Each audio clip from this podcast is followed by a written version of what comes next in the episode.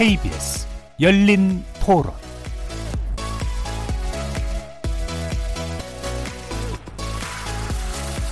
안녕하십니까. 케이비에스 열린 토론 정준희입니다.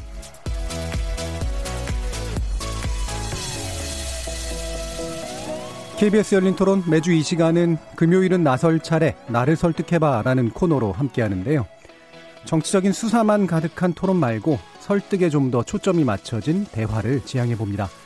오늘은 다시 현역 정치인 초선 의원 세 분과 함께할 텐데요.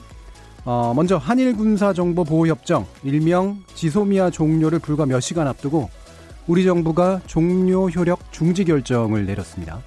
그간 물밑 협상이 진행돼 왔던 것으로 또 알려지고 있는데요. 그 의미 한번 짚어보겠습니다.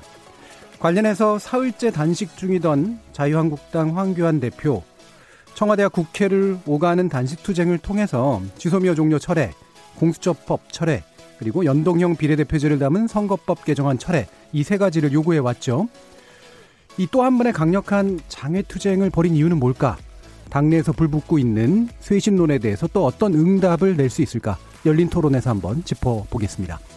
케이비에스 열린 토론은 여러분들과 함께 만듭니다. 문자로 참여하실 분은 샵 구칠삼공으로 의견 남겨주시면 됩니다. 단문은 오십 원, 장문은 백 원의 정보 이용료가 붙습니다. 케이비에스 모바일 콩, 트위터 계정 케이비에스 오픈을 통해서도 무료로 참여하실 수 있습니다. 토론 주제에 대한 의견도 좋고요. 오늘 토론에서 상대방을 아주 잘 설득한 토론의 귀재는 누구라고 생각하시는지, 청취자 여러분은 어떤 분에게 설득당하셨는지 의견 남겨주시기 바랍니다. 청취자 여러분이 케이비에스 열린 토론의 주인공입니다. 날카로운 의견과 뜨거운 참여 기다리겠습니다. 케이비에스 열린 토론, 금요일은 나설 차례, 나를 설득해봐. 지금부터 출발하겠습니다. 살아있습니다. 토론이 살아있습니다. 살아있는 토론, 케이비에스 열린 토론. 토론은 라디오가 진짜입니다. 진짜 토론, 케이비에스 열린 토론.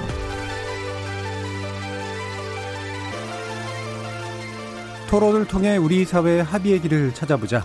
참 토론을 해보자고 마련한 금요일은 나설 차례, 나를 설득해봐. 이 기획 의도를 아주 잘 살려주실 세 분의 논객 소개하겠습니다. 먼저 김성환 더불어민주당 의원 나오셨습니다. 네, 안녕하세요. 서울노원의 김성환입니다. 반갑습니다. 자, 그리고 성일종 자유한국당 의원 나오셨습니다. 예, 안녕하십니까. 충남 서산 태안 출신 성일종 의원입니다. 자, 그리고 벌써 우리 얘는 거의 붙박이로 이제 나오고 계십니다. 네. 임재훈 바른당, 바른미래당 의원 함께하셨습니다. 네, 안녕하세요. 바른미래당 사무총장 임재훈입니다. 반갑습니다. 자, 이 시간 영상으로도 함께 하실 수 있는데요. 유튜브 들어가셔서 케이비에스 일라디오 또는 케이비에스 열린토론 검색하시면 지금 바로 저희들이 토론하는 모습 영상으로도 보실 수 있습니다. 구독 많이 눌러주시고요. 의견도 많이 달아주십시오. 생방송 놓치신 분들을 위해서 나중에 팟캐스트 준비되어 있고요. 매일 새벽 한 시에 재방송도 됩니다. 자, 이렇게 함께할 방법까지 안내해드렸고, 금요일은 나설 차례, 나를 설득해봐. 본격적으로 시작해보겠습니다. 케이비에스 열린토론. 자, 오늘 토론 준비하면서 어, 이 끝까지 또 이렇게 기다려본 어, 경험이 또 어, 새로 만들어졌는데요. 어, 청와대가 이틀 연속 엔에스씨를 열어서 지소미아 조건부 종료 연기를 결정했습니다. 종료 중지라고 하는데 표현을 썼는데요. 그리고 일곱 시에는 강경화 외교부 장관이 일본으로 출국했고, 뭔가 이게 더 추가적인 협상이 진행될 것으로 짐작되고 있는데, 일단 지소미아 굉장히 많은 논란들이 있었습니다만, 이 현재 우리 정부의 결정, 어떻게 그 맥락을 파악하고 계신지, 어떻게 평가하고 계신지 의견 먼저 들어보도록 하겠습니다. 김성환 의원께 먼저 여쭐게요.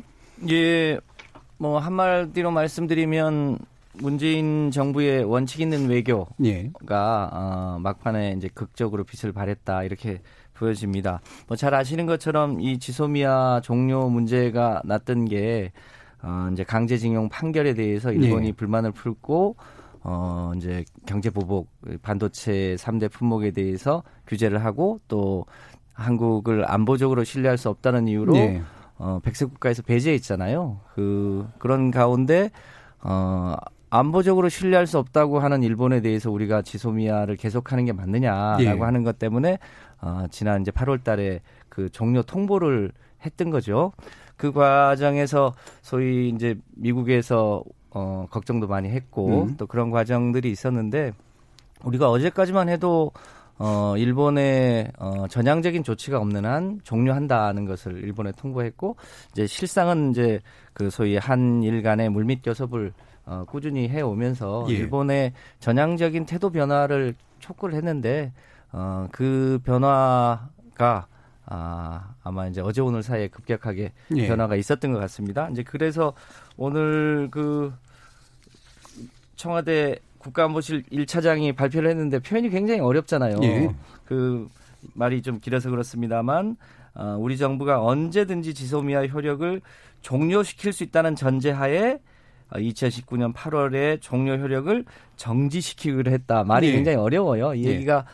이제 무슨 얘기냐면 결국 이제 어, 이제 조만간 한국과 일본의 어, 이제 경제 관료들이 국장급 이 모여서 소위 수출 관리 정책 대화를 다시 시작하기로 했다는 거 아닙니까? 예. 그 얘기가 무슨 얘기냐면 결국 일본이 취했던 수출 규제 그리고 어, 백색 국가에서 제외한 것 그것을 다시 원위치하기 위한 어, 실무적 협상을 국장급으로 시작한다. 이게 예. 원래 우리가 요청했던 것이기도 하고요. 이것이 잘 되면 어, 지소미아를 계속하는 것이고 만약에 이 과정에서 어, 일본의 경제 보복 조치가 원위치되지 않으면 언제든지 어, 지소미아를 종료한다. 이런 의미가 담겨있는 발표를 오늘 한 겁니다. 그러니까 일종의 조건부 어, 효력정지인 예. 거죠. 이제 그런 결정을 하게 된 것, 그것이 어, 문재인 정부가 일관되게 일본이 문제를 일으켰으니 일본이 전향적인 태도 변화를 해라라는 거였고 일본이 실제로 태도 변화를 보였고 이제 어, 그것 때문에 강경화 장관이 급히 일본으로 어, 날아간 거잖아요. 예. 그런 이제 그런 과정들이 어, 이후에 실질적인 변화를 이제 얼마만큼 가져올지 여전히 어, 숙제들이 남아 있는 거죠. 또 어, 강제 이 노동에 대한 이제 배상 방식도 예. 남아 있고 또 백색 국가를 이제 원위치하는 문제도 남아 있고 이런 문제에 따라서 어, 한일 관계가 다시 비 온 뒤에 땅이 굳어지는 것처럼 새로운 변화를 가져올 수 있을 것 같고요. 또 이 과정에서 우리 한미동맹의 관계도 더 든든하게 할 수 있을 것이라고 보여집니다. 예. 일단은 이제 백색 국가 조치, 제외 조치라고 하는 것에 대해서 그게 이제 지금 사실은 무효화된 건 아니지만 네. 적어도 그것을 위한 협상과 대화에 들어가는 진지한 테이블이 마련이 되는 것 정도에서 일단은 중단, 효력 정지로 이렇게 결정을 내렸다. 그래서 이제 조건 부자가 붙는 거죠. 예. 성일종 위원님. 우선 전체적으로 봤었을 때 국가의 큰 안위적인 측면에서 예. 한미동맹은 굉장히 중요합니다. 음. 특히 한일 간의 이 지소미아 문제는 미국이 중간에 서가지고 한미일 축을 연결하기 위한 이 안전 고리 같은 역할을 했지요. 예. 그래서 우리 민족의 생존이나 번영에 굉장히 중요한 역할을 할 수 있는 거기 때문에 특히 잘못했으면은 한미 관계에 특히 한미 동맹의 균열을 일으킬 수 있는 굉장한 위기적 상황이었었는데 어찌됐든 이유를 막론하고 어, 지소미아가 연장된 것은 다행이라고 생각합니다. 연장은 아니, 아닙니다. 아, 아, 지속이 된 거지요. 그 일 년마다 갱신을 예. 하니까 이렇게 이제 일 년 또 연장을 하게 된 거고 지속적으로 가게 되겠지만 그러나 이 정권이 이렇게 위기를 스스로 만들어서 국민들한테 그리고 나라를 분열하게 하고도 지금 이게 일관된 외교 정책이라고 할 수 있는가? 음. 저는 아주 문제가 많다고 생각을 해요. 음. 지금 이 문제는요. 이 정권이 만들어 놓은 거예요. 스스로 만들었다. 스스로 자초한 겁니다. 예. 왜 그러냐? 한일 청구권 협상이 천구백육십오 년도에 양국 간의 협의가 이루어져서 문서로 공식화되어 있어요. 거기에 보면 삼 조 이 항에 보면 어떤 문제가 있느냐? 이러한 청구권상의 문제가 있으면 외교적으로 협의를 하자. 예. 외교적으로 협의가 안 되면 또 그 다음 조항에 보면 국제분쟁조정위원회 제삼 국에서 의뢰를 할 수 있도록 이렇게 해놨어요. 그래서 이 저 그 징용공 문제가 나왔었을 때 일본에서 삼월 구일, 오월 십일 세 차례에 걸쳐서 우리 정부에 이 외교적으로 협의를 하거나 아니면 국제분쟁조정위원회로 가자라고 요청했던 사항이에요. 예. 그때 대화의 문이 열려 있었습니다. 열려 있었어요. 그런데 이 정부가 그거에 대해서 아예 문을 닫은 거예요. 응답도 안 한 거예요. 그러니까 이제 일본이 괘씸하잖아요. 이 괘씸한 사람들입니다. 일본 정부, 일본 사람들이. 절대로 역사 문제를 경제 문제로 가면 안 되는 거예요. 그런데 예. 그때 경제 보복 카드를 가지고 일본이 쓴 거지요. 자, 그랬으면 우리가 첫째 우리 정부가 제가 볼 때는 이 문제를 대화로 그 당시에 잘 해결할 수 있었던 문제를 이 안보상 문제까지 특히 이 한미에 관련되는 이 문제까지 굉장히 위험스럽게 왔었다는 거죠. 두 번째 음. 또 문제가 있는 것은 이 정권이 이것을 국내 정치적으로 너무나 너무나 악용을 많이 해먹었습니다. 너무너무 악용을 많이 해먹었다고 생각을 해요. 팔월 이십삼일 날 이해찬 대표가 뭐라고 그랬냐. 지소미아 종료 비판은 한국당은 신친일파라 그랬어요. 예. 그리고 십일월 이십이일 날 이해찬 대표가 지소미아는 박근혜 정부 탄핵 직전 도입한 것이라 정통성 있는 게 아니다 그랬습니다. 예. 정통성 없는데 왜 이걸 유지합니까? 왜 다시 연장합니까?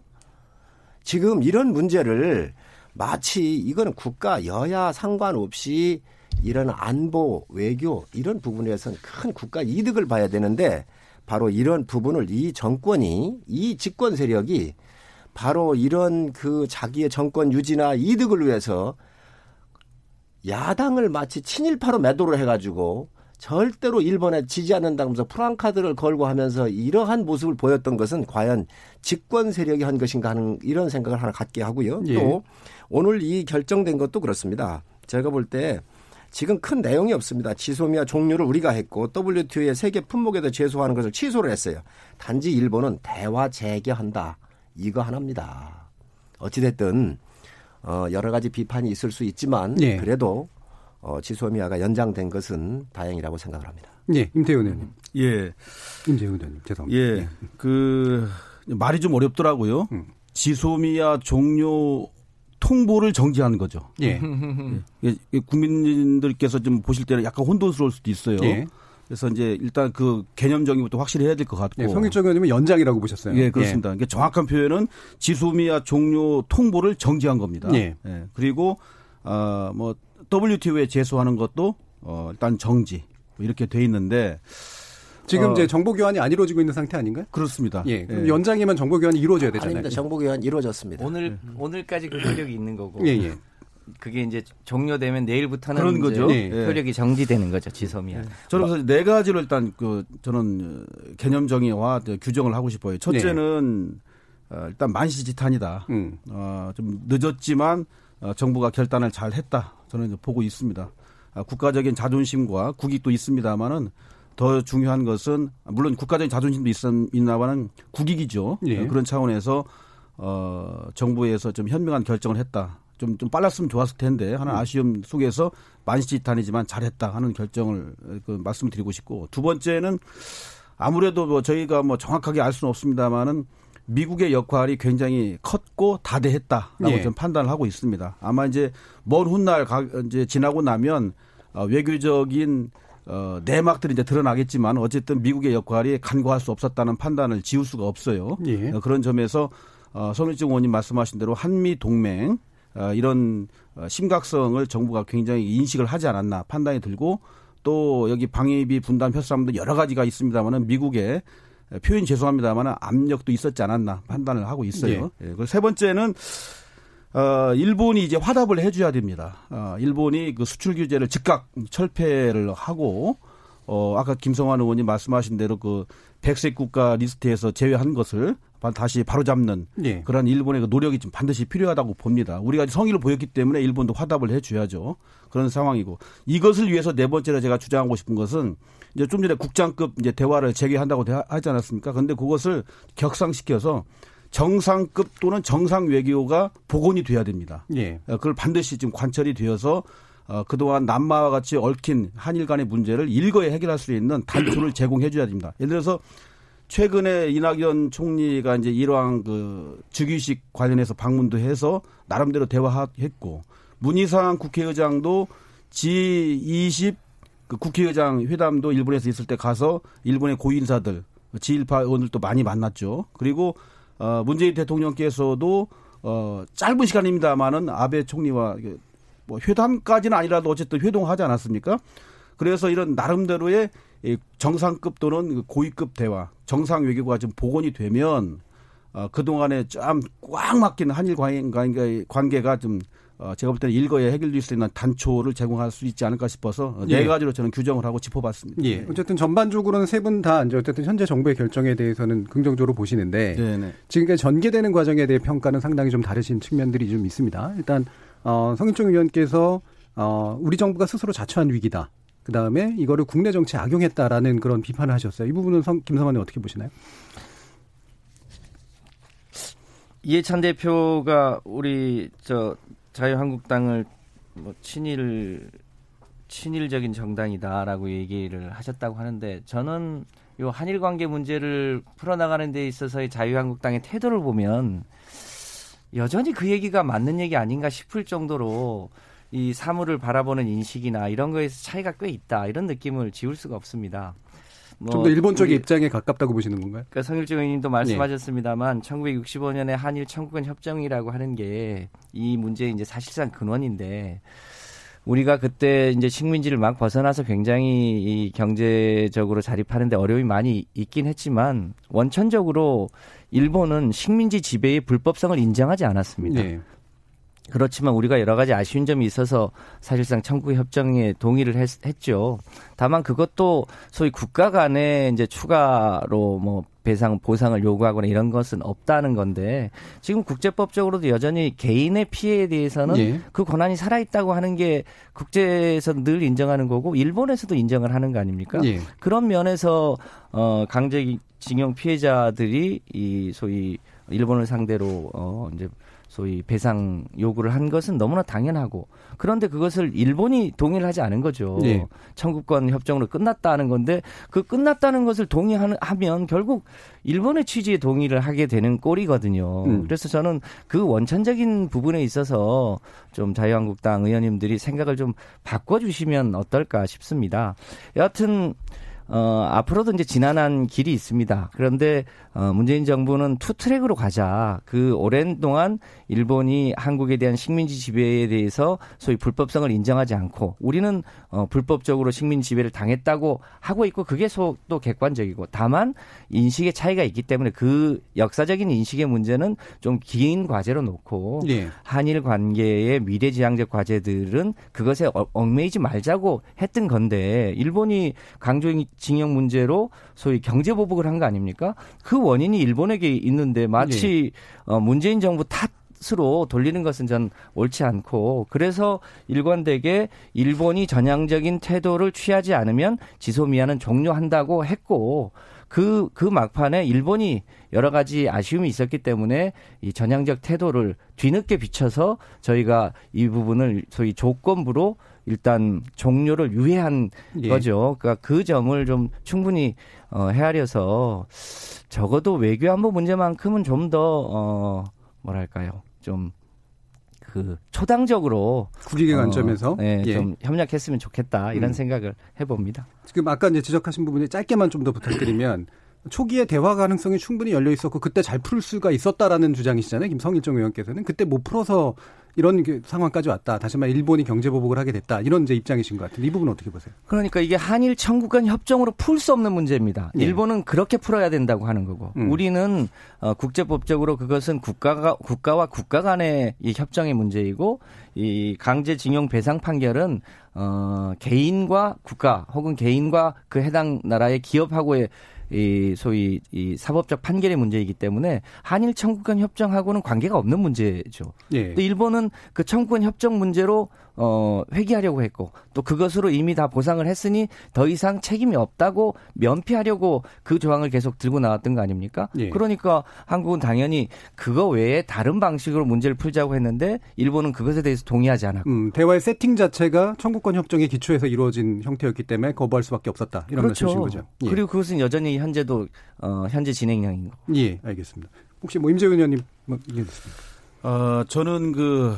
이렇게 생각합니다. 이제 그 민주당과 한국당, 한국당과 민주당의 극한 대립. 제가 이제 기회 있을 때마다 강조하고 주장합니다만은 적대적 양당의 공생 관계로 인해서 네. 피해 보는 것은 국민밖에 없다. 음. 그래서 아, 김성환 의원님 말씀에 일정 부분 동의는 합니다. 네. 사실은 이제 외교 문제, 안보 문제에 대해서는 뭐 초당적으로 접근하고 아, 우리가 같은 마음으로 이제 풀어가야죠. 그렇지만 어, 한국당이 갖고 있는 여러 가지 피해 의식이라고 할까, 그것도 저는 이해를 안 할 수가 없어요. 사실은 네. 왜냐하면 역시 상대 당을 공격하고 비판을 해야 자연스럽게 이득이 이제 정치적 이득이 생기기 때문에 예. 양당이 그런 면에서 접근하지 않았나 생각이 들어서 어, 개운치 않은 좀 뒷맛을 남기게 되고요. 양당의 입장이 실제보다는 훨씬 더 극단적으로 상대를 비판하고 있다 이렇게 예, 보시나요? 예, 예. 예. 그렇습니다. 그런 면에서 저희 당도 이제 뭐 내부 싸움을 계속 한 칠 개월 동안 하고 있습니다만은 예. 저희가 뭐 그럴 주, 입장을 대, 주장할 만한 상황은 아닙니다만은 손학규 대표가 기회 있을 때마다 주장했던 방법들. 우리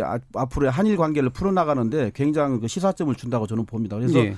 이 정부 측, 정부 간의 여러 가지 대화가 지금 단절된 상황. 아, 제가 좀 전에 이제 정상급 또는 정상 외교를 주장했습니다만은 어, 언제 사실 이제 풀어갈지는 모르겠어요. 그래서 예, 민간 차원에서 대화가 좀 빨리 복원이 된다든가 그리고 이게 이제 그 징용 문제에 대한 배상 때문에 이게 사실 어떻게 보면 이게 생기지 않았습니까? 그래서 예. 그 당사자인 그 기업들, 민간 기업들이 좀 나서서 해결해 준다면은 어, 조금 정부가 좀 하기 어려운 부분들을 우회적으로라도 해결할 수 있는 단초가 제공되지 않을까 싶어서 예. 이제는 우리가 좀 한 발 뒤로 좀 물러서서 좀 냉정하게 상황을 보면서 해결의 실마리를 찾는 데 노력을 해야 될 것 같아요. 예.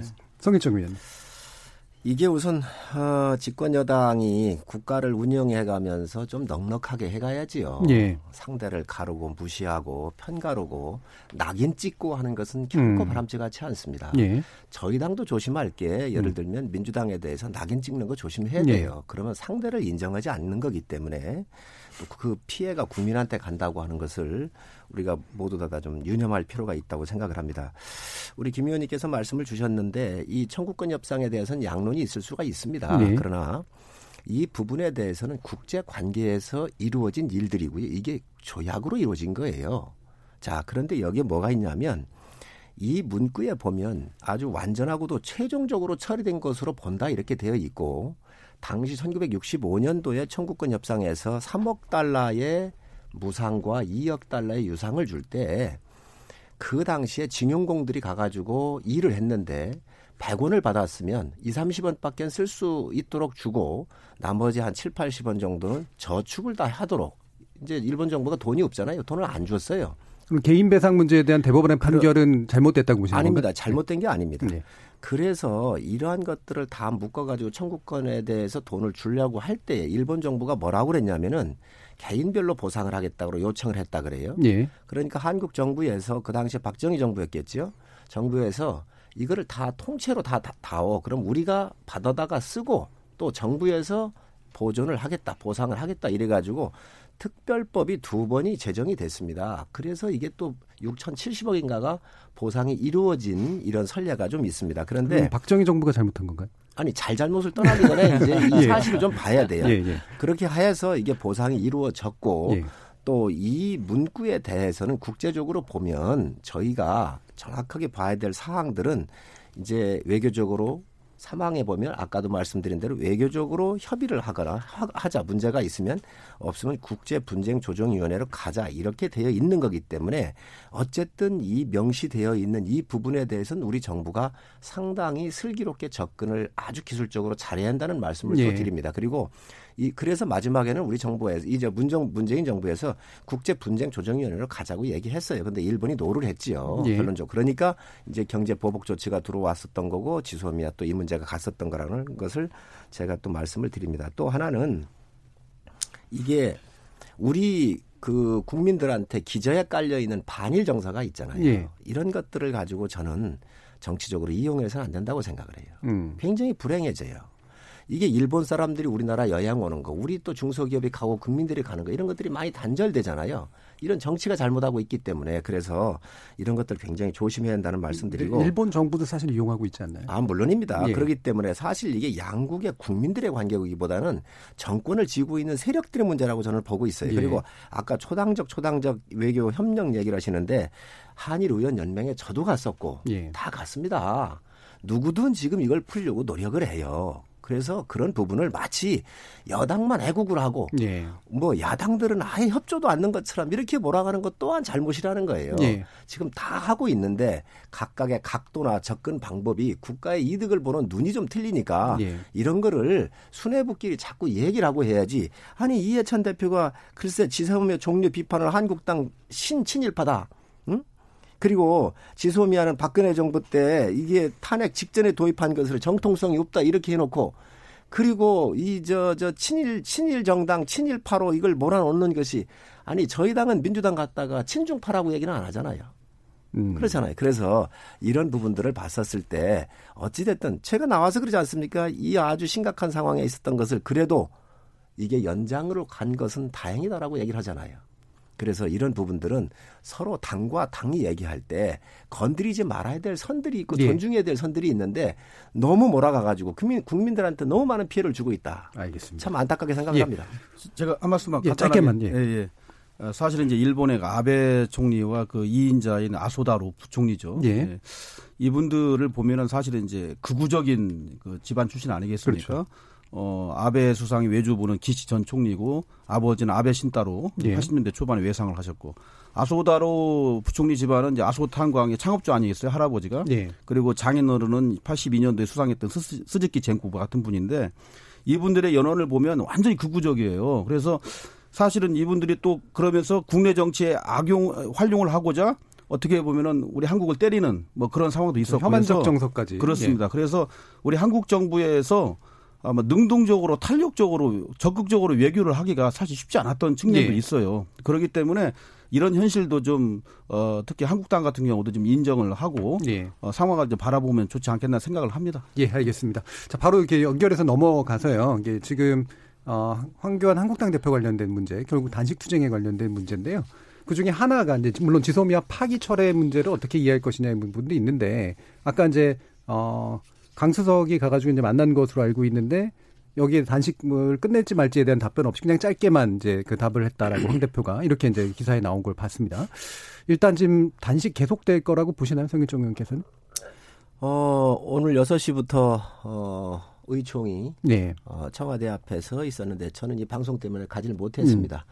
제가 볼 때는 우리 대표께서 세 가지를 얘기를 하셨죠. 지소미아 네. 문제, 그리고 패스트트랙에 올라가 있는 선거법과 공수처법이 예. 세 가지인데, 어, 다행히 그래도 지소미아는 이게 정리가 됐지만 음. 이 나머지 두 개 부분이 상당히 앞으로 대한민국 운영에 이 국가의 근간에 문제가 있기 때문에 저는 지속하지 않겠나 하는 생각을 갖고 있습니다. 예. 근데 어, 이 세 가지를 들고 나오시긴 했지만 사실은 그 처음 단식한다고 하신다고 할 때 주변에서 약간 이제 의아한 분위기긴 했거든요. 어, 갑자기 단식을 또 왜 하시지? 근데 왜 그 전에 김세현 의원의 굉장히 강력한 비판이 있었고, 많이는 안 나왔지만 당협위원장, 청년 당협위원장들이 당 해체 수준까지 가야 된다, 뭐 이런 식의 얘기가 나왔는데, 이거를 돌리기 위한 어떤 그런 당내 역학이 더 강하게 작동하지 않나, 이런 의심들도 있는 것 같아요. 여기에 대해서 얘기 좀 해주셔야 될 것 같은데. 네, 정치라는 게 종합적으로 연결돼 있다고 봐야지. 연결은 돼 있다. 예, 그래서 사실 지소미아도 굉장히 국가적으로 네. 보면 아주 명운이 걸린 문제 있고요. 우리 음. 민족의 생존과 관련되는 문제가 있고,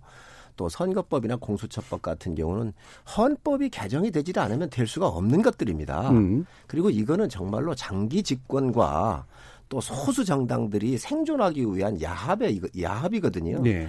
이 국가를 구성하고 있는 일당과 이당, 여당과 야제이 일 야당이 합의하지 않은 선거법이라는 것은 게임의 룰인데, 이런 것 같은 경우가 합의가 안 된 상태에서 지금 이게 올라갔다. 그리고 국회법을 위반하고 다 이렇게 에, 그 무법, 무법 천지 속에서 이런 것들이 진행된 거기 때문에 야당 대표의 음. 정부 여당에 대한 예. 이 저항은 다른 방법이 없잖아요. 그러니까 음. 아마 이렇게 갈 수밖에 없었을 거라고 생각이 되고, 또 질문 주신 대로 네.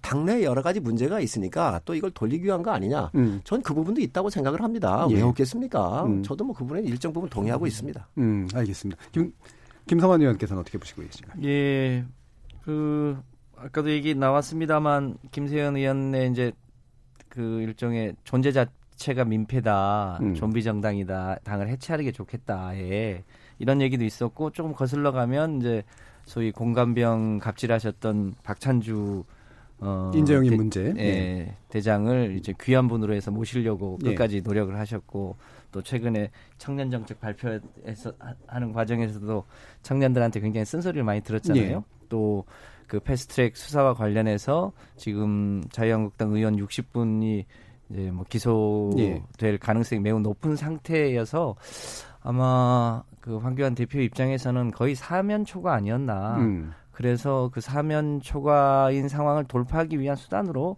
어, 단식을 선택한 것 같은데, 그 단식도 그 명분이 있어야 단식을 하는데 예. 그 단식 하시기 하루 전날 모 병원에 가서 영양제를 맞았다는 거 아닙니까? 저는 단식하시는 분이 영양제 맞고 단식했다는 얘기를 나 처음 들어봤어요. 그 외에 여러 가지 이 얘기들이 있는데 국민들 입장에서 보면 어, 단식하는 것 자체가 지금 민폐 아닌가 음. 이런 느낌을 지울 수가 없습니다. 그래서 야당 대표가 하시는 거라 또 뭐라고 하긴 어렵지만 저는 지금이라도 빨리 그 세 가지 것 중에 이제 한 가지는 뭐 경위가 어찌됐든 상당하게 해결이 된 것이므로 나머지 두 개는 사실 국회에서 대화와 타협으로 풀어야 될 숙제 아닙니까? 근데 그거를 그 조건을 걸어서 어, 단식을 하시겠다고 하니 저희로서는 매우 답답하고 안타까울 따름입니다. 지금이라도 좀 어, 단식을 접고 국회에 들어와서 이제 곧 이 본회의장이 올라오게 되어 있는데 그 대화를 하셔야 되는 거 아닙니까? 대화를 스스로 막아놓고 어, 대화 없이 뭐 일방통행한다 이렇게 얘기하는 것 자체가 너무 모순 아닌가 이렇게 생각합니다. 그러니까 단식투쟁이라는 게 특히 이제 제일 야당 대표의 단식투쟁 굉장히 강한 정치적 의미를 갖는 거니까 이게 강한 저항의 의미도 있지만 이제 출구 전략도 사실은 좀 있어야 되잖아요. 정치적으로 보면 어느 정도의 목표가 달성이 되면 이게 출구의 정당성을 갖는다 이렇게 보고 계시는지 임재훈 님께서. 예, 사실 단식의 미학이라고 할까요? 네. 뭐 절박감에서 나오는 음. 건데 옛날 상황을 좀 복기해 보면 어, 팔십삼 년도로 기억되죠. 참 오래전 얘기네요. 참 김영삼 전 대통령께서 음. 뭐 목숨을 건 이십삼 일의 단식. 그러면서 이제 민주협이 탄생이 된 계기가 그렇죠. 됐고 네. 구십 년도로 기억되는데 김대중 전 당시 이제 평화민주당 총재시죠. 어, 김 총재님께서 어, 한 십칠 일 정도의 단식을 통해서 지방선거를 이제 제도화하는 그런 놀라운 역사를 만들었고, 어, 최근에는 이제 손학규 바른미래당 대표께서 한 열흘 정도의 단식을 통해서 이제 선거제 합의를 이끌어내지 않았습니까? 예. 사실 그 고비 때마다 정치 지도자들의 단식은 단식의 미학이라고 불릴 만큼 상당한 역사적 파괴성을 갖고 있었어요. 예. 파급력도 있었고, 또 일종의 결실도 많이 있었고요. 그런데 아, 황교안 대표의 단식은 좀 뜬금없다. 음.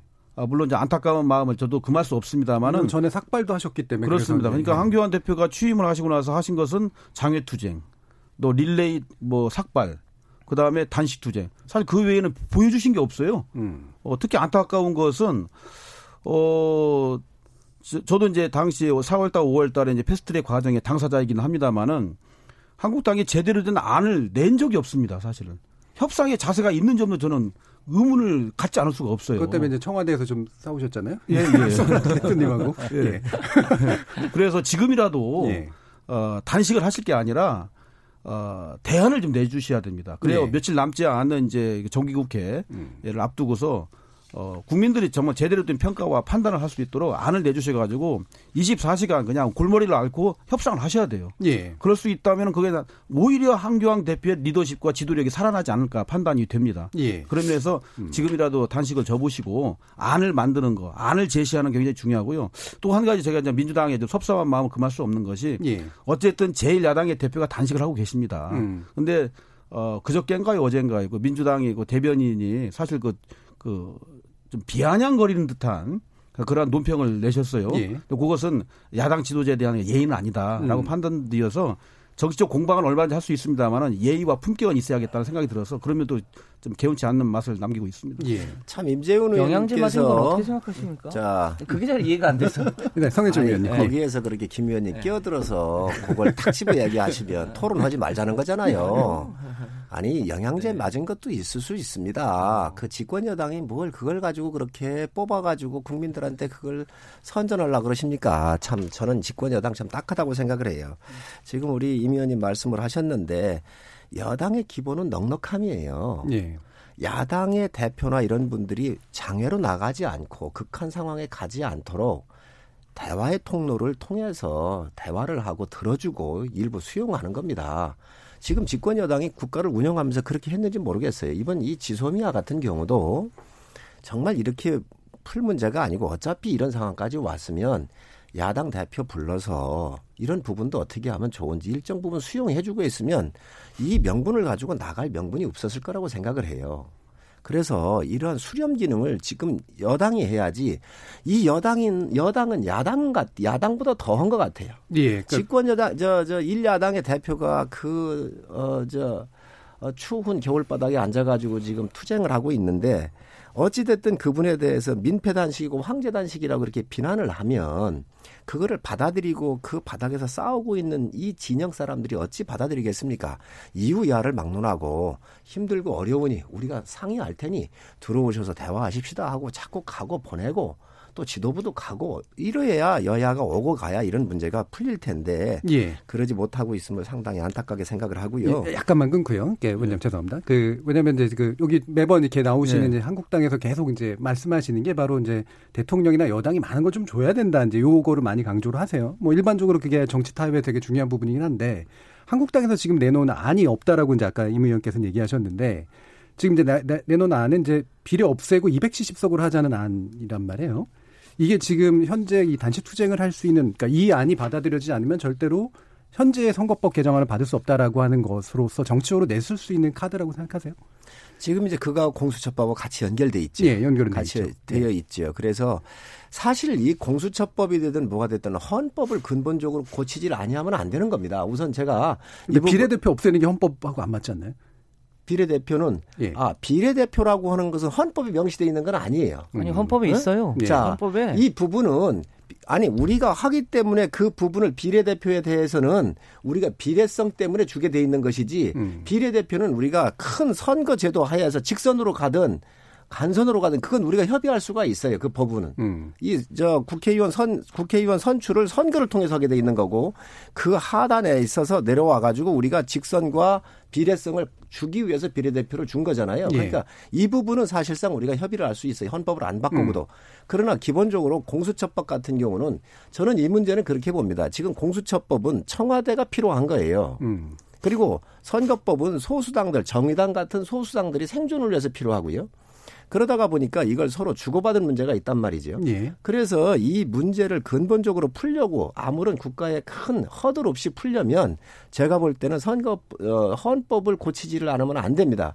무슨 얘기냐면 지금 검찰총장은 검사의 기소 독점권이 검찰한테만 있어요. 그러다 보니까 검찰총장은 국무회의 의결을 해서 대통령 임명하게 되어 있지만 경찰청장한테는 기소 독점권이 없기 때문에 직접 대통령이 임명할 수 있는 겁니다. 그러면 공수처장을 임명을 하게 되면 공수처라는 걸 만들게 되면 이게 종, 저, 이게 이게 여기에는 기소 독점권이 없어요. 그래서 공수처장을 국무회의 의결에서 해줄 수도 없는 문제, 문제가 있고 또 정부 조직법을 또 바꿔야 돼요. 정, 이게 정부 새로운 조직이 네, 드러나잖아요. 네. 여러 가지 문제가 있습니다. 그래서 이러한 모든 복잡한 문제가 있기 때문에 사실 이번 국회에서는 이거 다룰 수가 없는 문제라고 생각을 해요. 예, 현재로서는 다룰 수 없는 네. 상태다. 예, 여기에 대해서 의견 짧게만 좀 예, 듣고 예. 이제 예, 중간 간단하게 세 가지만 말씀드리겠습니다. 예. 우리 성일종 의원께서 이제 이백칠십 석 비례대표 없는 것 말씀하셨는데 음. 제가 그 말씀 드리려고 했습니다. 이백칠십 석 지역구만 한국당에서 처음에 냈잖아요. 네. 그것은 협상을 하지 말자는 거예요. 그건 아니 아닙니다. 비례대표를 없앴다는 것은 유연적 요소가 엄청나게 있거든요. 그래서 한국당이 그동안에 협상할 아예 의지가 없었기 때문에 그런 안을 냈던 것이 저는 판단이 되고요. 그래서 이백이십오 석이든 칠십오 석이든 이백오십 석이든 오십 석이든 이백사십 석이든 육십 석이든 한국당 안을 내라는 겁니다. 아니면 중대선거구제를 내라든가. 안을 내야 되는데 아예 안을 내지 않고 있어요. 협상하지 않겠다는 거고. 두 번째. 저는 황교안 대표의 단식 과정에서 청와대의 대응은 적절했다고 봅니다.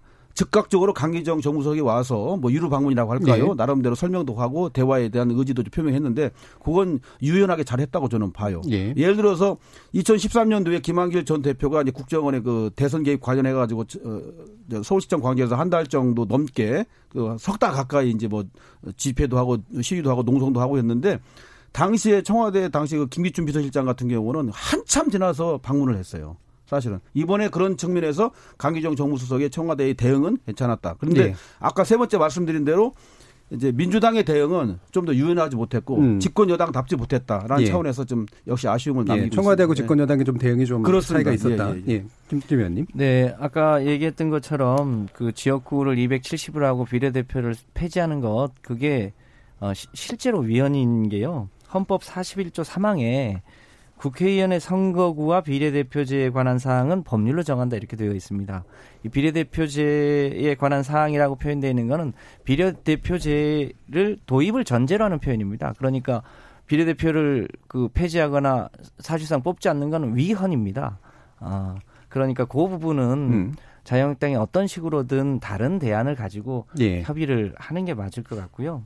그 공수처 관련해서 보면 오늘 어, 김학의 전 차관이 무죄. 소위 예. 이제 공소시효가 지났다는 예. 이유로 오늘 일 심에서 무죄 받고 나왔잖아요. 예.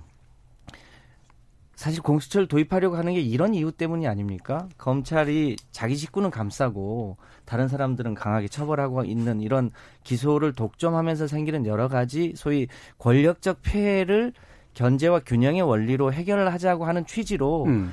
어, 과거 정부 때부터 그러니까 저희가 집권하기 이전부터 이 공수처에 대한 필요성은 늘 제기돼 왔던 문제죠. 만약에 어, 이명박 정부 때나 박근혜 정부 때 이, 이 공수처가 만들어졌었더라면 김학의 씨가 오늘 이 소위 일 심에서 무죄받고 나올 수 있었을까? 이미 오래전에 제대로 된 수사를 받고 그것에 맞는 상응한 어, 법적 책임을 물었겠죠. 예. 이런 문제 때문에 공수처를 만들려고 하는 거죠. 그런데 여러 가지 이유로 공수처를 만들지 말자고 하는 것은 결국 그 고위공직자 중에 소위 비리를 가지고 있거나 혹은 특권을 누리고자 하는 세력을 세력의 이해를 너무 대변해 주시는 건 아닌가. 그런 그런 측면에서 그 공수처가 갖고 있는 긍정적 측면들을 예. 좀 잘 감안해 주셨으면 좋겠고 이게 절대로 무슨 문재인 정부의 장기 어 무슨 도, 집권을 집권? 위한 도구가 예. 아니다. 만약에 예. 그랬으면 전 정부 때 이명박 대통령 때랑 박근혜 대통령 때 만드셔서 장기 집권을 취하시지 그러셨어요. 그러니까 이건 성격이 다른 얘기이고 예. 예. 또 그거 역시 얼마든지 어, 논의해서 그 이 공수처가 갖고 있는 혹시 여러 가지 혹은 제도적인 문제가 있다면 그거 역시 협의해야 될 상황 아닙니까? 예. 근데 그거를 원천적으로 어, 폐지하라고 하시, 하시니 이 문제를 우리가 어떻게 어, 타협하고 절충해서 우리 황교안 대표님을 단식에서 벗어나게 할 수 있을까? 그게 참 고민입니다. 우리 알겠습니다. 임재훈 예. 검찰의... 총장님 얘기하셨던 것 그 우리 황교안 대표님의 단식에 대한 우리 당의 태도에 대해서는 신중하게 어, 어떻게 할 수 있을지에 대해서 되돌아보도록 하겠습니다. 예, 저희가 청취자 의견을 들어봐야 그, 되니까 성일종 의원님 일 분 정도만 짧게 네, 반론하시고 그 검찰의 중립이라고 하는 것은 살아있는 권력을 손대게 하는 것이지요. 예. 그리고 또 검찰 내부의 일을 좀 공정하게 할 수 있도록 하는 건데 이런 거를 대비하기 위해서 특검 제도라든가 또 특별 감찰관 제도 같은 것들이 있습니다. 예. 지금 현재 윤석열 검찰이 조국 사건이라든가 유재수 사건 같은 경우를 다루는 거 보면 비교적 살아있는 권력에 대해서도 하, 잘 검찰권을 행사하고 있다라고 판단을 하고 있습니다. 예. 바로 이게 검찰의 중립입니다. 우리가 어느 정권도 옛날 이명박 박근혜 정부도 사실 권력에 유리할 수 있도록 검찰을 다 이용했던 거 아닌가요? 예. 그리고 검찰은 이 사람들이 자기들 출세와 자기들 그 조직의 안정을 위해서 생존을 위해서 실질적으로 국민을 위해서 서비스하기 하기보다는 권력에 충성했던 면들이 있습니다. 그런데 지금처럼 윤석열 검찰처럼 지금 현재 이렇게 살아있는 권력에도 공정하게 수사를 할 수 있는 틀이 마련이 된다고 한다면 옥상옥인 헌법에 위반되는 사항까지 하면서 과연 공수처를 만들어야 되는가 하는 것은 예. 우리가 다시 한번 원점적 측면에서 다시 되돌아볼 필요가 있습니다. 알겠습니다. 예, 황교안 대표의 단식과 연관된 현재의 그 정책 핵심적인 쟁점에 대해서 좀 얘기를 해봤고요. 부족한 부분이 있다면 좀 후반부에서 좀 더 논의를 하, 하도록 하겠습니다. 여러분께서는 케이비에스 열린 토론과 함께하고 계십니다.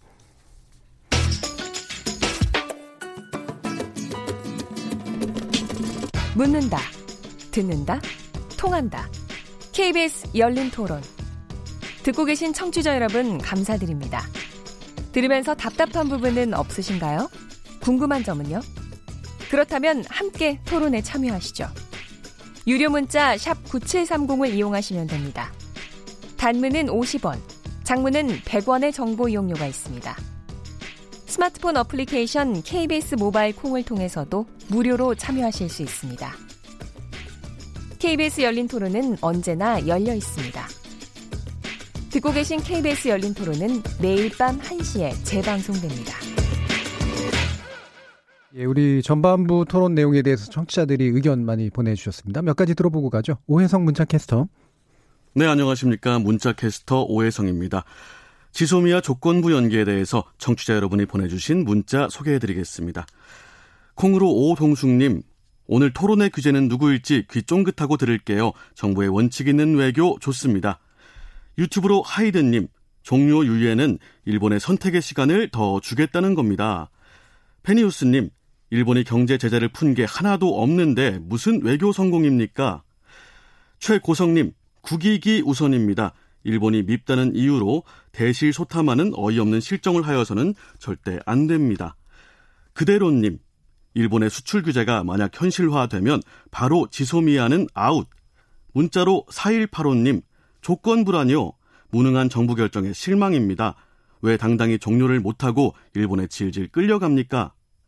육팔팔공님, 지소미아, 우리가 필요한 것이 아니라 일본이 필요한 것입니다. 콩 아이디 케이 칠사공이로 시작하는 분, 자꾸 경제와 안보는 별개라고 하시는데 이게 왜 별개입니까? 일본이 경제 압박을 통해서 국력을 약화시키고 이는 국방력으로 이어지는 겁니다. 유튜브로 햄커스칠님, 아니 이번 협상에서 받은 게 있어야 연장하는 거 아닐까요? 케이케이케이 림님, 국제적인 문제가 발생하면 초당적으로 하나가 되어서 외세에 대처해 주세요. 지금 방송을 듣고 계신 청취자 모두가 시민 논객입니다. 계속해서 청취자 여러분의 날카로운 시선과 의견 보내주시기 바랍니다. 지금까지 문자캐스터 오혜성이었습니다.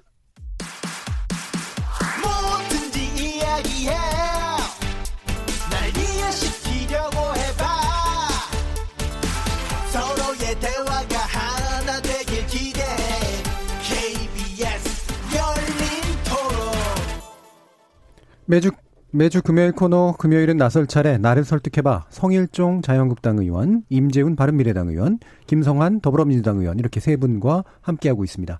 이 시간 영상으로도 같이 하실 수 있는데요. 유튜브 들어가셔서 케이비에스 일라디오 또는 케이비에스 열린 토론 검색하시면 지금 바로 저희들이 토론하는 모습 영상으로도 보실 수가 있습니다. 자, 앞에 부분에서 말씀 나누던 거 약간 이어서 저 이야기를 이제 쇄신론까지 해서 연결해 볼까 하는데요. 지금 이게 어떤 뭐랄까 이렇게 출구, 그다음에 돌파구, 그다음에 이번 국회 회기 내에 이 부분이 처리될 수 있을지에 대해서 많은 분들이 이제 궁금해하고 계시잖아요. 지금 현재 타협안 같은 것들이 좀 더 진행되고 있는지 이 부분 임재현 의원께 좀 여쭤볼까요?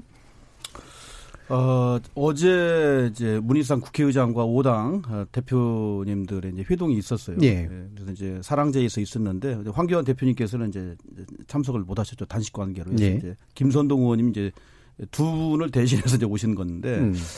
어, 뭐 뒷얘기는 제가 뭐 조금은 압니다만은 아직 뭐 협상에 큰 뭐 진전은 없는 것 같고요. 예. 다만 김선동 의원께서 어, 남들은 진지한 자세를 가지고 협상에 임하겠다는 음. 말씀을 하신 걸로. 제가 들어서 좀 다행이라는 생각이 드는데, 일단 아까도 말씀을 드린 대로 한국당에 구체적이고 디테일한 안이 없어요. 예. 그래서 이것을 어떻게 하겠다는 건지 저는 의아심을 갖지 않을 수 없는데, 어, 시간은 그래도 좀 있습니다. 있기 때문에 어, 그동안에 그 패트가 된 이백이십오석, 칠십오석 이곳을 어, 좀 현실적으로 담아낼 수 있는 한국당의 안 기대하고 있고요. 예. 그다음에 이제 공수처법에 관해서는 이제 백혜련 의원 안과 이제 권은희 의원 안이 있는데, 어, 저희 당 뭐 소속이라서 그런 것이 아니라 권은희 의원 안이 좀 더 합리적인 것 같아요. 그렇지만 네. 권은희 의원 안과 백혜련 의원 안이 전혀 절충을 못할 정도의 간극이 있는 것도 아닙니다. 네. 여러 가지 차원에서 어, 접점을 저는 가질 수 있다고 보기 때문에 어, 그런 것을 이제 모아가는 지혜가 좀 필요할 것 같은데, 역시 한국당도 반대만 하실 것이 아니라 무작정으로 뭐 동물국회를 만들어야겠다는 건 아니잖아요. 네. 그렇기 때문에 현실적인 안을 좀 내서 어, 타협의 산물로서 좀 통과가 됐으면 하는 마음 간절합니다. 예. 아, 제가 협상 당사자는 아니기 때문에 어, 제가 정확한 건 모르겠습니다만 어쨌든 어, 그래도 한국당도 이제 국민들의 질타를 외면만 할 수 없기 때문에 어, 막판에는 어, 안을 좀 내가지고 어, 협상에 임하지 않을까 생각이 들어서 신라 같은 기대는 갖고 있습니다. 예. 예. 한국당의 경우 사실은 대표는 이제 단식을 하고 계시고, 예. 그다음에 얼마 전에는 이제 의원 총사퇴까지 이제 언급을 하셨었단 말이에요. 그러니까 상당히 좀 이렇게 배수의 진을 치고 있는 상태인데 전혀 어떤 그 타협의 여지 같은 건 없습니까, 성일종 의원님? 우리가 원칙이라고 하는 게 있거든요. 예. 지금 공수처법과 선거법이 연결이 되다가 보니까 우선 이 법을 패스트트랙에 올릴 때부터 문제가 있어요. 무슨 얘기냐? 어, 법사위원으로 있던 오신환 의원 그리고 권은희 의원이 이 패스트트랙에 올라갈 때 법사위원으로서 사보임을 안 했거든요. 그러니까 강제 사보임을 시켰어요. 강제 사보임이 뭐, 뭐냐. 본인이 원하면 이 국회법에 보면 옛날에 이천일년도에 김홍신 사태가 있었습니다. 건강 건강보험법과 관련됐는데 워낙 김홍신 의원이 자기 그 주장이 강하니까 난 이 법에 당론에 따르질 않겠다, 개인 소신을 굽히질 않으니까 김홍신 의원을 사보임을 시켜버리고 다른 의원으로 대체를 해준 거예요. 그래서 야 이렇게 하면 이게 국회의원이 헌법기관인데 이게 되겠나. 그래서 그 이후에 이종걸 의원, 추미애 의원, 정세균 의원 등이 사, 강제 사보임을 각 당의 원내대표들이 하지 못하도록 국회법을 바꿔가지고 본인의 동의 없으면 못하게 돼 있는데 이번에 본인 동의를 다 안 했거든요. 근데 그 사람들 그냥 뽑아내고 다른 사람으로 집어넣어가지고 이 법이 통과가 됐고 이걸 승인한 게 국회의장이에요. 그래서 국회법부터 문제가 되어 있는 법입니다. 그리고 공수처법은 또 계속해서 말씀드리지만 이거 자체가 헌법을 수정하지 않으면 바꾸지 않으면 개헌이 되지 않으면 이게 되지 않는 거예요. 예. 그래서 이 법이 두 가지로 이게 연결이 되어 있기 때문에 오히려 선거법만 하나 떼가지고 한다고 그러면 또 모르겠지만 예. 이게 연결되어 있는 문제이기 때문에 사실 굉장히 어렵다는 음. 말씀을 드립니다. 그러니까 그리고 이거는 둘... 국가의 근간과 관련되는 문제들이에요. 그래서 이 문제가 이게 너무 처음부터 왜 저희 당 보건 다 들어오지 않느냐 이렇게 얘기를 하는데 사실 이 처음부터 이 꽤 맞춰가지고 들어갔었던 것 자체가 불법으로 시행된 법이기 때문에 이게 절충점 찾기가 어려운 겁니다. 음, 둘 다 원천적으로 불가능한 거면 만약에 통과되고 나서 뭐 예를 들면 위헌 판결을 받거나 아니면은 국회법 위반이 있었으면 원천 무효 판결을 받거나 이러지 않습니까? 당연히 헌재 소송을 들어가게 돼 있습니다. 예. 제가 예, 삼십 초만 미안합니다. 예, 죄송합니다. 예. 삼십 초만 제가 당사자이기 아시죠? 때문에 예. 말씀드리지 않을 수 없습니다. 아, 우리 이제 존경하는 성일종 의원님 말씀하신 대로 이제 오신환 의원, 예. 권은희 의원 대신해서 최희배 의원과 제가 이제 어, 보임을 당 보임이 됐죠. 예. 됐는데 어, 분명하게 말씀을 드리고 싶은 것은 국회법 절차에 따라서 합법적으로 사보임 됐다는 것을 다시 한번 강조해서 말씀을 드리고요. 당시에 김관영 원내대표의 국회법 정신에 대한 절차 그리고 예. 문희상 의장께서도 국회법 정신을 존중해서 결재했다는 것 다시 한번 강조해서 말씀을 드리고 싶습니다. 예, 김성환 예. 의원님. 그 올 이제 봄부터 그 패스트트랙 관련한 이 세 가지 그 선거법 그리고 공수처법 그리고 검경수사권 조정 관련 법이 이제 패스트트랙을 통과한 거잖아요. 그 선거법은 전통적으로 여야가 합의해서 처리해 왔던 관행들이 있고 다른 법안들은 이제 필요에 따라서는 어, 제적 과반수의 표결로 예. 이제 처리를 해왔는데, 이제 그게, 어, 저희로서도 큰 부담이죠. 근데 우선 이 세 가지 것이 상호 연동되어 있기 때문에 불가피하게, 어, 비슷한 시기에 처리하지 않을 수 없는 상황에 있는데, 어, 마침 이제 올 십이월 삼일이면 그 세 가지 법안이 다 본회의에 부의될 수 있는 조건이 되는 상황 아닙니까? 예. 근데 그 중에, 어, 그래도 가장 쟁점이 되는 게 결국 선거법입니다. 선거법은 이제 초기에 예, 다른 어, 일부 야당에서는 정원 수를 좀 늘리자라는 제안이 있었는데 예. 자유한국당도 그렇고 저희 민주당도 그렇고 국민들의 칠십 퍼센트 이상이 어, 국회의원 수를 늘리는 것은 반대한다는 것이어서 대체로 어, 국회의원 수를 늘려서 어, 선거법의 절충안을 찾기는 쉽지 않다는 게 지금 대체로 모아져가는 네. 의견인 것 같습니다. 그러면 삼백 명 범위 내에서 어, 소위 지역구와 비례를 어떻게 할 거냐 네. 또 비례는 어, 소위 연동형 비례제를 어느 정도까지 반영할 거냐 여기까지 이 의견들이 좁혀져 오는 것 같습니다. 네. 그래서 특히 어, 초기에 정의당이 이백 대 백을 주장하다가 지금 이백 이 그러니까 이백이십오 대 칠십오로 예, 칠십오. 이제 패스트트랙 안이 만들어졌었는데 예. 최근에는 어, 이백사십 대 육십 예. 또 어, 수용할 수 있다는 어, 태도를 보여서 대체로 이제 다른 당이 그 범위 내에서 어떻게 해볼까 그래서 음. 또 어, 일부 당에서는 또 이백오십 대 오십으로 하되 어, 연동형의 취지만 이번에 반영하고 점차 그 비례대표의 수를 늘려나가는 쪽으로 해보자고 하는 안도 있어서. 아직까지 뭐 확정되진 않았습니다만 어, 삼백 명을 넘지 않는 범위 내에서 어, 비례대표와 어, 지역구 수를 조정하고 그 비례, 비례대표의 소위 연동형을 어디까지 반영할지 예. 여부에 대한 절충 지점이 어, 찾아지지 않을까라고 생각이 음. 됩니다. 그렇게 되면 대체로 그 취지에 동의하는 분들이 어, 백오십 국회의원 수 백오십 명에서 백육십 팔 명, 구 명 정도까지 예. 갈 여지들이 있거든요. 그럼 그게 소위 국회 과반수를 점하기 때문에 어 이제 다른 공수처법이나 어 검경 수사권 조정안이 이제 본회의에 통과될 수 있는 여건이 되면 저는 예. 그런 상황이 오면 자유한국당도 조금 더 우리 임재훈 의원님처럼 진전된 어, 안을 가지고 협상에 참여할 수 있는 여건이 되지 않을까 이렇게 생각을 해봅니다. 어떻게든 최선을 예. 다해서 서로 협의하여 어, 단일한 선거제도를 만들어야 될 텐데 저희가 우려하는 거는 어, 이게 각각의 이해관계가 다 다르기 때문에 결과적으로 단일안은 못 만들 것이고 결과적으로 소위 기존의 선거법대로 선거를 치르는 거 아니냐라는 예. 생각을 그동안 자유한국당 쪽에서 많이 해오시지 않았나 싶은데요. 저는 어떤 식으로든 어, 이 진전된 선거제도가 만들어질 가능성이 높기 때문에 자유한국당도 조금 더 전향적 태도로 협상에 임하면 좋겠다고 생각을 합니다. 알겠습니다. 저는 이게 말이지요. 예. 어, 참 준비가 없었다. 그리고 너무 당리당략적으로 물론 정당들이니까 자기다 자당에 유리한 구도로 설계가 되고 또 갈 수밖에 없다고 하는 것을 전제로 하고요. 그렇더라도 이게 선거 제도를 바꾼다고 하면 한 삼 년이나 이 년 정도 남겨놓은 상태에서 좀 했었으면 가능했었을 텐데 이제 백오십 일 정도 남겨져 있는 이 선거를 앞두고 과연 이게 옳은 것인가 하는 것은 굉장히 의문입니다. 그렇고 또 이게 이백이십오 대 칠십오 석으로 얘기를 했다가 또 국민 여론을 떠보기 위해서 십 퍼센트를 또 증원하자고 또 모당에서 또 제안도 했었다가 그게 안 되니까 이백사십 대 육십 또 이백오 이제 바른당이 김관영 전 원내대표가 예. 얘기를 하신 것 같아요. 그래서 이백오십에 오십 그러니까 지금 이백 지역구가 이백오십삼 석이거든요. 세 석만 줄이고 나머지 이제 그 오십 석 정도를 비례 사십칠 석에서 오십 석으로 비례를 한 다음에 오십 퍼센트 정도는 기존대로 하고 오십 퍼센트 남아 있는 것을 소수당들한테 좀 이렇게 더 비례의 원칙에 의해서 증을 해주면 어떠냐 이제 이런 안들이 나오는 것 같아요. 그런데 이 이야기는 무슨 얘기냐? 너무도 많이 지금 국민이 혼란스럽게 갈짓자를 걷고 있다는 것이지요. 이 선거 제도라고 하는 것은 굉장히 중요합니다. 왜 그러냐? 우리 정당들의 틀을 세우는 거거든요.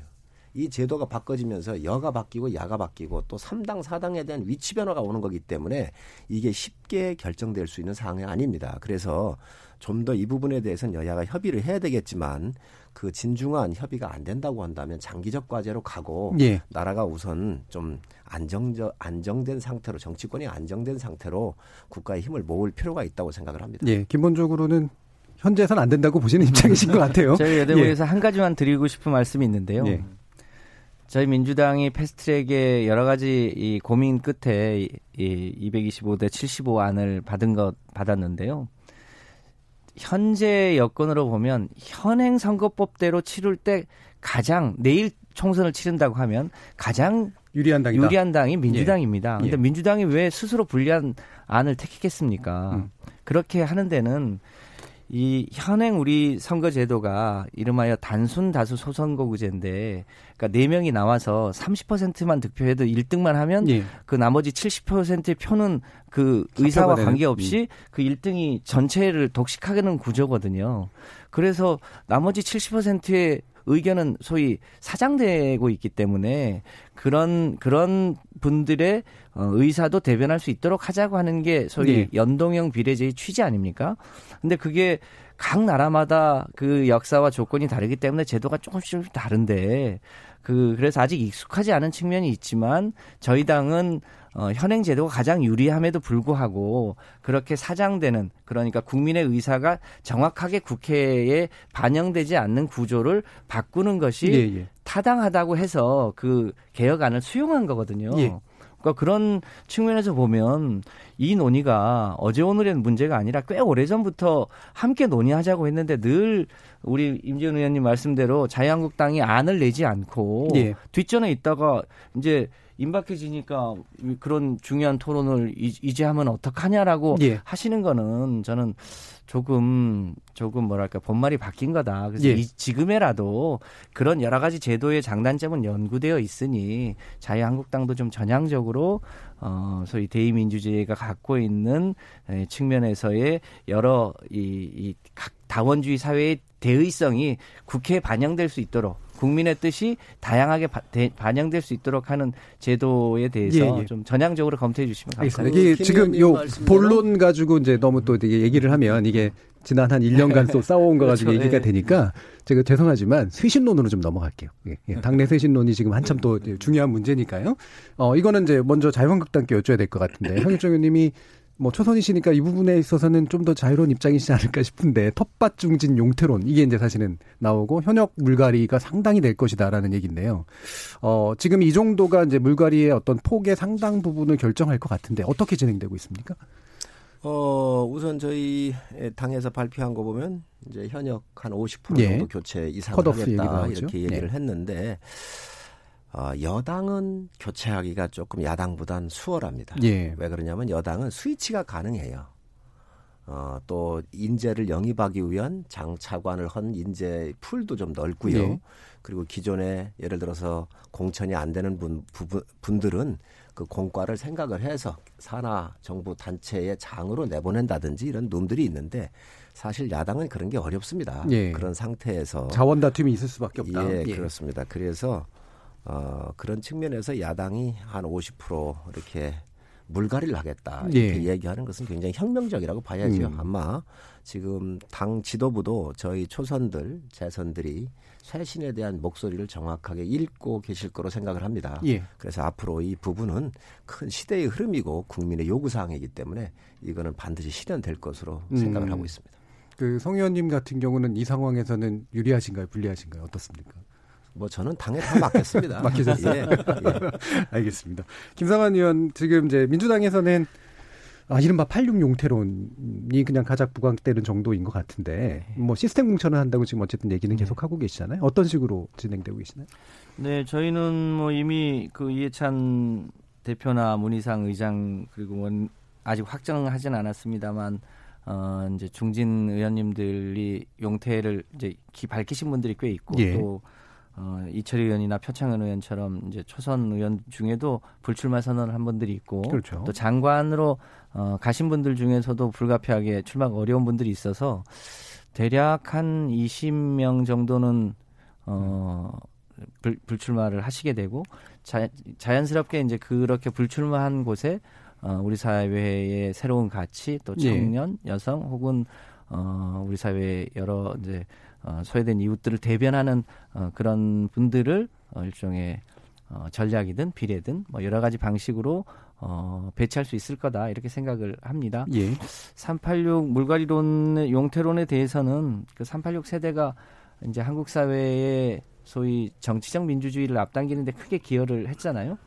그 여전히 그 역할이 있는가에 대해서 저는 우리 사회가 이제 정치적 민주주의는 어, 미국이나 심지어 유럽보다도 상당히 또 앞서 있는 측면들이 있기, 있는데 여전히 우리 사회의 소위 기후변화 문제랄지 혹은 경제적 불평등 문제랄지 예. 이런 문제들을 해결해야 되는 숙제들이 여전히 남아있다고 봅니다. 그래서 어, 그것을 현업 정치인으로 하든 아니면 다른 공간에서 하든 그 정치적 민주주의에 이, 이어서 사회경제적인 민주주의 그리고 예. 우리 사회의 격차를 줄이는 문제 등에 대해서 어, 지속적으로 노력할 필요가 있다. 다만 어느 공간에서 그 역할을 할 것인가 이런 음. 정도의 문제다. 예. 그렇게 생각을 합니다. 그래서 저희 당은 소위 이제 혁신과 통합을 어, 질서 있게 한다 이런 음. 입장으로 하고 있고요. 또 자연스럽게 그 공직자 이, 이 평가위원회에서 하위 이십 퍼센트 의원은 또 자연스럽게 어, 경선 과정에서 감점을, 감점을 주기 때문에 예. 그런 과정에서도 또 소위 이 어, 자연스럽게 용퇴하시는 분들이 생길 거라고 보고요. 예. 그런 분들의 빈 자리를 우리 사회의 새로운 미래를 대변할 수 있는 청년 세대나 다, 다양한 분들에게 어, 전략적으로 배치해서 우리 당이 이 새로운 미래를 이끌어 나가는 데 가장 음. 어, 신뢰받는 정당이 될 수 있도록 그렇게 해볼 생각입니다. 예, 팔십육이 단지 그냥 국회에서 물갈이 되는 게 아니라 뭐 여러 군데에서 사실 진보의 가치라든가 이런 것들이 실현할 수 있다. 이렇게 네. 보시는 거잖아요. 네. 임, 임 의원님은 당사적이 복잡하시잖아요. 예, 저는 뭐 세 가지만 말씀드릴게요. 예. 먼저 민주당에서는 뭐 이철희 의원님, 표창원 의원님 그리고 전 임종석 전 실장님 예. 이런 분들이 용단을 내리셨어요. 그리고 한국당에서는 뭐 한참 전입니다만 김무성 전 대표님이라든가 이번에 이제 김성찬 의원님, 김세현 의원님 등 이제 용단을 내리셨는데 양당이 그럴 수 있다는 데 대해서는 저희 당이 참 너무 부럽습니다. 음. 사실은 어, 그런 용단을 내준 것도 높이 평가할 일이지만 그런 당의 환경이 또 제공됐다는 것에 대해서도 참 부러운 일이 아닐 수가 없고요. 예. 어, 그런 점에서 참 저희 당이 참 어떻게 보면은 더 반성하고 음. 쇄신해야겠다는 생각을 하고요. 두 번째는 어, 저희가 지금 내부 갈등을 칠 개월, 팔 개월째 지금 겪고 있지 않습니까? 이 내부 갈등이 지금 정리가 되거나 봉합이 되면 저희를 또 한 방향으로 나가면서 음. 어, 국민들에게 어, 참신한 인물을 선보일 수 있는 기회가 되지 않을까 판단이 되어서 어쨌든 간에 빨리 내부 갈등을 정리하고 봉합하는 거 예. 필요하다고 보고요. 세 번째는 저희들은 공천을 이렇게 하려고 합니다. 이천구 년도에 일본 민주당을 좀 벤치마킹하고 싶어요. 음. 그때 이제 천구백오십오 년도에 자민당이 창설된 이래로 사실상 자민당이 일당 집권 아니었습니까? 그런 상황에서 이천구 년도에 일본 민주당이 이제 집권을 할 수 있었던 것은 어, 열심히 살아온, 치열하게 살아온 분들, 이름은 없지만 그런 분들을 전략적으로 공천을 했거든요. 예. 무명의 정치 신인들을 대거 발굴해가지고 공천을 했습니다. 음. 자기 분야에서 열심히 치열하게 살아온 분들. 저희 당도 그렇게 생각을 갖고 있습니다. 그래서 이름은 없지만 음. 어, 뭐 엄청난 스펙은 있, 없지만 명망은 없지만 어, 자기 현장, 삶의 현장에서 치열하게 어, 살아온 분들을 대거 발굴해서 우리가 공천을 한다면 막 국민들께서 저희들 재평가하지 않을까 싶어서 많이 준비하고 있다는 거 말씀드립니다. 알겠습니다. 당의 갈등을 빨리 봉합하고 새로운 종류의 혁신적 공천을 하겠다라는 네. 말씀 주셨습니다. 자, 이제 평가 시간이 왔는데요. 시간이 많이 남지는 않았습니다만 오늘 말씀 나누시면서 어떻게 좀 설득이 좀 되셨는지 도저히 못 받아들이시겠는지 의견 한번 주시면 됩니다. 예, 동그라미, X, 그 다음에 세모로 이제 표현하시면 되고요. 자, 하나, 둘, 셋. 어이. 서로 눈치를 보시면 동그라미를 드시는. 네. 자, 그럼 왜 이렇게 하셨는지를 간단하게 한 삼사십 초 정도 의견 들어보겠습니다. 김성환 의원님. 예, 우리 어, 성일종 의원님도 그렇고 우리 임재현 의원님도 소위 여당이 가져야 될 태도와 풍모에 대해서 어, 여러 차례 말씀을 주셨는데 어, 아무래도 이제 국정 운영의 책임은 이 정부와 집권 여당이 어, 일종의 무한 책임을 지는 상황이라. 어, 그 야당이 소위 어, 활동을 할 수 있는 공간을 더 열어주면서 소위 화합하고 통합하면서 어, 대화와 타협으로 예. 정치를 이끌어 나가야 되는데 혹시 이제 그런 면에서 부족함이 없었는지 되돌아보는 계기가 됐습니다. 앞으로 예. 어, 그런 점 부족하지 않도록 잘 챙기도록 하겠습니다. 성일종 의원님 삼십 초. 어, 아주 참 오늘 유익했고요. 우리 또 존경하는 김 의원님께서 어, 이렇게 저희들 이야기를 할 때 비교적 여당의 역할에 음. 대해서 상당 부분 인정을 좀 하셨어요. 그래서 예. 사실 여당 의원들이 인정하기 쉽지 않거든요. 음. 어, 또 많은 부분이 인정을 안 하고 반박하고 이렇게 하시는데 좀 넉넉해야 되는 부분, 그다음에 채, 정부 여당의 책임에 대해서 이런 부분들에 대해서 받아들여 주시는 거에 대해서는 상당히 긍정적이라고 생각을 합니다. 앞으로 좀 더 제가 약간만 더 추가를 하면 우리 이해찬 대표께서 이렇게 친일 쪽으로 어, 야당을 몰아붙여서 네. 이런 부분들에 대해서는 책임을 지고 전 분명히 이런 부분에 대해서는 사과를 하셔야 한다고 보고 있고 음. 또 우리 임 의원님께서 또 이 중간자적 입장에서 여러 가지 이렇게 조정을 하실 때에 상당히 이 토론을 들으시면서 많은 부분들이 공감했을 거로 생각을 합니다. 예, 임 의원님.